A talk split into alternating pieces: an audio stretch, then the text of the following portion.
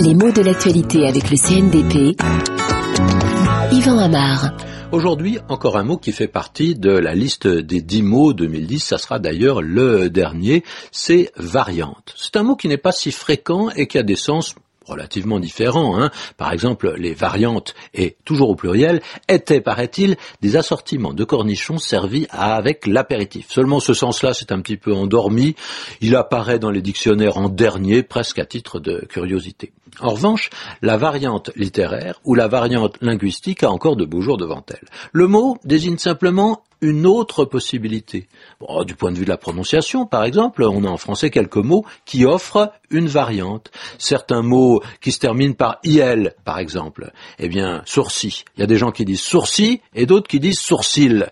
Euh, ce qui est intéressant, c'est que une version est la variante de l'autre. Pour persil ou persil, c'est la même chose. Alors pourquoi je disais que ce mot de variante allait avec un esprit de tolérance Parce qu'on ne peut pas dire qu'une version soit meilleure que l'autre. On ne peut pas dire que euh, l'une soit la bonne et que l'autre soit la fautive. Simplement, il y a deux possibilités.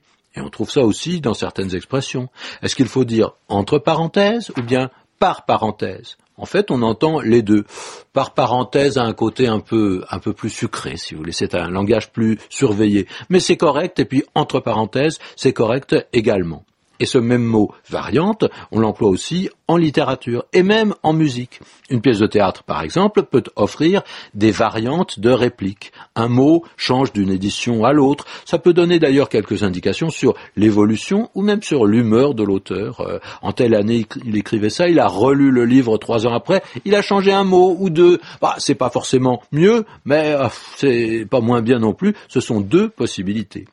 Alors, attention, la variante n'est pas la variation. Cet autre mot est bien sûr de même racine, son sens est différent. Au-delà d'une première signification très générale qui renvoie à une idée de changement, on parle de variation de température par exemple, eh bien il désigne aussi une réalisation particulière à partir d'un élément de base. En musique, par exemple, une sonate à variation, elle est composée à partir d'un thème, un premier thème qui est très simple et qui est varié. C'est-à-dire qu'il est recomposé, interprété de différentes manières, avec différentes techniques et différents sentiments. Lent, puis rapide, mineur, puis majeur, à quatre temps et euh, peut-être à trois temps. On explore ainsi de nombreuses possibilités à partir d'une donnée de base. Et le mot se retrouve dans des formes d'expression qui n'ont rien de musical.